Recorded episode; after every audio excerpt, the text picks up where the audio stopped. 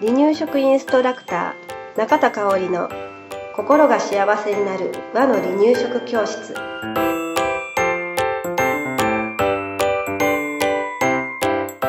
第6回始まりました。番組アシスタントの山本智子です。香織さん今日もよろしくお願いします。はいよろしくお願いします。こんにちは、えー、夏休みですね。はい。うん毎日暑いですけれど、うん。うん、夏休みお出かけする機会きっと多くなるんじゃないかなと思うんですけれど、うん。とも子さんのお家はうん。赤ちゃんねまだお子さんちっちゃい時に赤ちゃんとお出かけする時気にしてたこととか、うん、大事にしてたこと、うん。あれば教えてください。はい。そうですね。なんか生活リズムがどうしても外に行くと崩れるような気がしてすごい上の子なんか特に気にしながらなるべく生活リズム崩さないように出かける時間を考えたりしてました。うんじゃああんまり夜遅くまで遊ばないとか。ねなるべくね、うん。そうどうしても遅くなる時もあったけど、うん。うん、偉い。結構そこを重視してたかなって。あさすうがだな。ん、あと荷物があれですね多くなるのでいかに少なくするかっていうのを気をつけてたというか、めっちゃ大うん事。うん。もうずっと抱っこやったからねも。うイライラしちゃうじゃないですか。あれね、うん。多め多めに荷物って入れちゃうんですよね。うん。でもいらないものが多かったりうん。ねすでるけど。あの持っていかへん時に限って、汚してしまったりもするから、うん。じゃあ次は多めに持ってそしたら全然使わなかったとか、うんそうそう。ねねえ、うん。みんなあるんじゃないでしょうか、ね。いかがでしょうか皆さん。じゃあ行きましょうか。はい。はい、では今日のテーマは離乳食のママの心得ということですが、はい。えーこのママの心得7つあるんですけれど、はい、これね全て私が長男の時にできてなかったことばかりうん。集めてみました。この7つの心得私が失敗したからこそ分かった心得です、うん。でこれをねお母さんたちにお伝えすることでうん。少しでもお母さんたちの気持ちが楽になってうん。楽になったらいいなうん。で思ってます。ははい。じゃあ言いますい、ね、はい、一つ目、えー離乳食。教科書通りには進みません。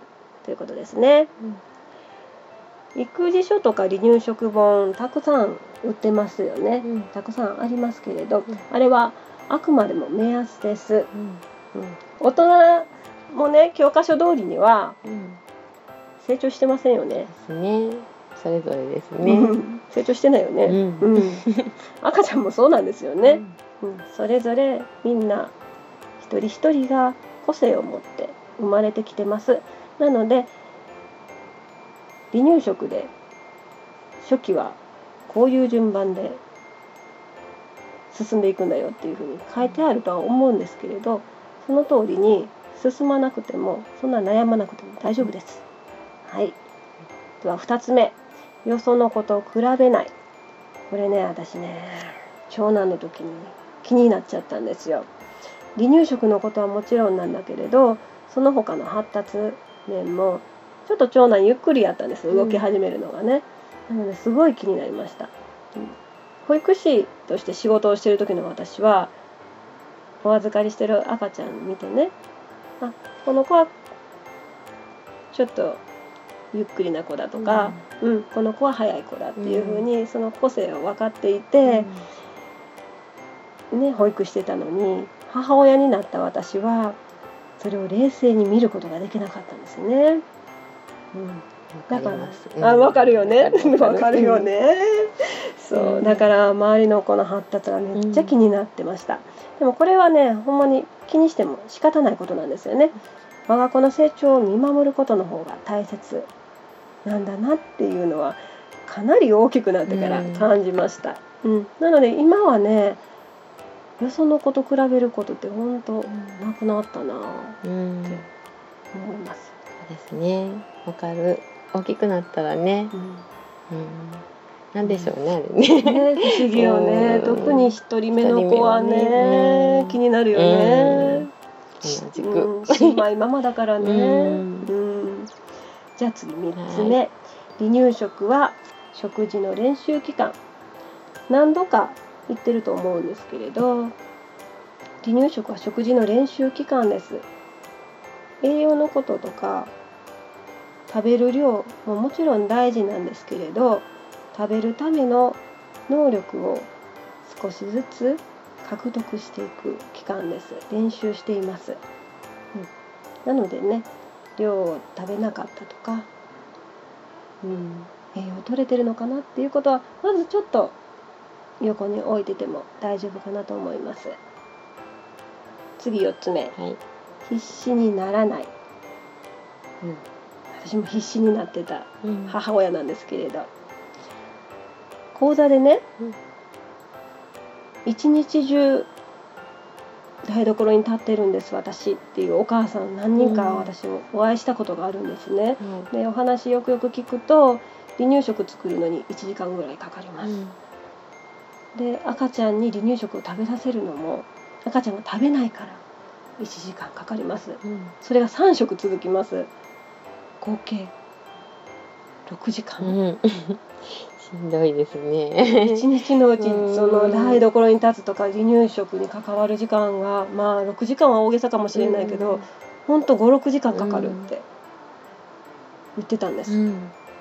しんどいようん。ね、でもその気持ちもすごくよくわかる、ううん。ん。すごくお母さんが赤ちゃんのことを思ってやってることなんですよね、うん。だけどそこまで必死になってたら、お母さんしんどくなっちゃうん。うので必死にならなくて大丈夫です。はい。あの子供の集中力ってうん。どれぐらい？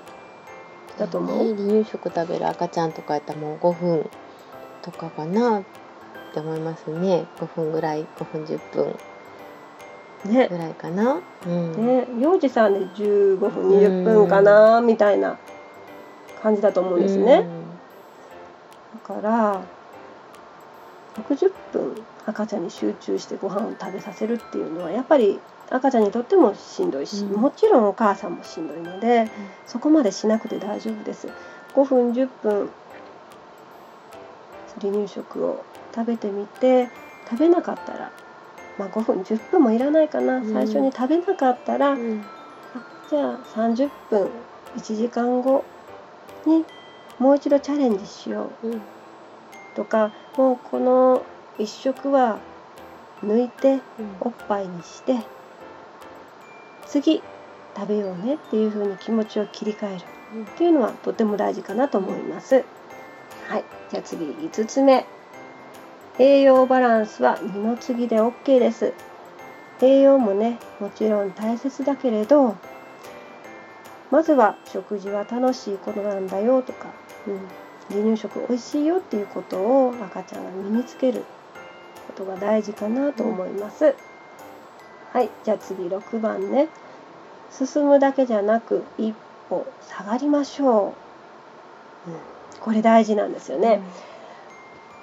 どう？親親って、進みたくなりません、うん前に前に。ね。ね。子供にはどんどん成長してほしいから、うん。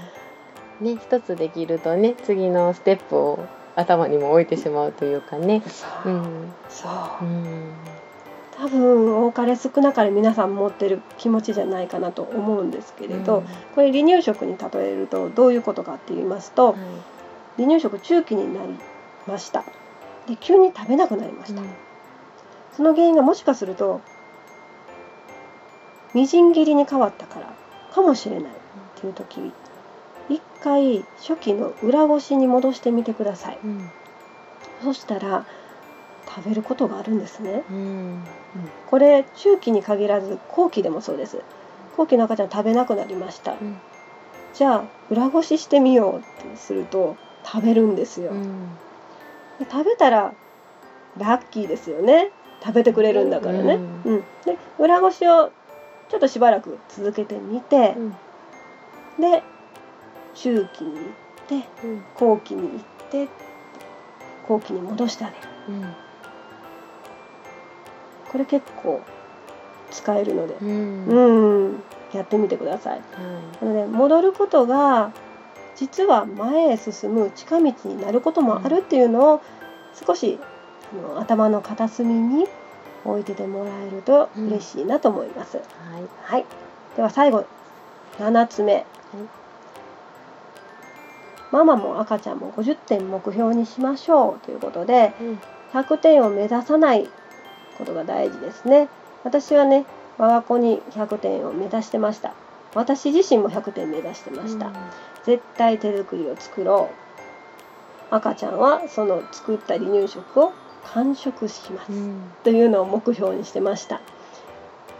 しんどいですよこれね、うん。うん絶対手作りってなると休めないじゃないですか。ね。それこそ出かけれないしね。そう。う、ん。うん、そこゆるーくしうん。するのも大事なんですよね。もちろん離乳食インストラクター協会の思いとしては、手作りの出来たての離乳食を赤ちゃんに食べさせてあげようねっていうのが大きなうん。思いなんですね。だけどそれでお母さんがしんどくなってしまったらね元も子もないじゃないですか。ねうんうん、だからお母さんしんどくなっちゃダメだから時々ゆるーくなっても大丈夫です。は時々っていうか、うん50点目標にして大丈夫です。うん赤ちゃんも全部食べなくて大丈夫です。はいはい。はい、ではまとめますね。1、教科書通りに進まない。2、よその子と比べない。3、離乳食は食事の練習期間。4、必死にならない。5、栄養バランスは二の次で OK。6、進むだけじゃなく一歩下がる。7、50点目標。はい、このすべて大切ですで特に今日の話を集約しているのは赤ちゃんもママも50点目標にしましょうということですねはい、完璧を目指さなくていいってことですね。はいその通りですはい。では、お知らせです。かおりさんの講座が DVD になりました。普段、リアル講座でしかされていない離乳食パクパクセミナーの DVD が発売されます。DVD をご希望の方は、離乳食パクパクセミナー DVD で検索してくださいね。では、かおりさん、来週もよろしくお願いします。はいありがとうございました。離乳食インストラクター協会では赤ちゃんや家族の食事に活かせる離乳食講座離乳食インストラクター協会2級1級講座を行っています。ご興味のある方は離乳食インストラクター協会2級1級講座で検索してください。この番組は一般社団法人離乳食インストラクター協会の提供でお送りしました。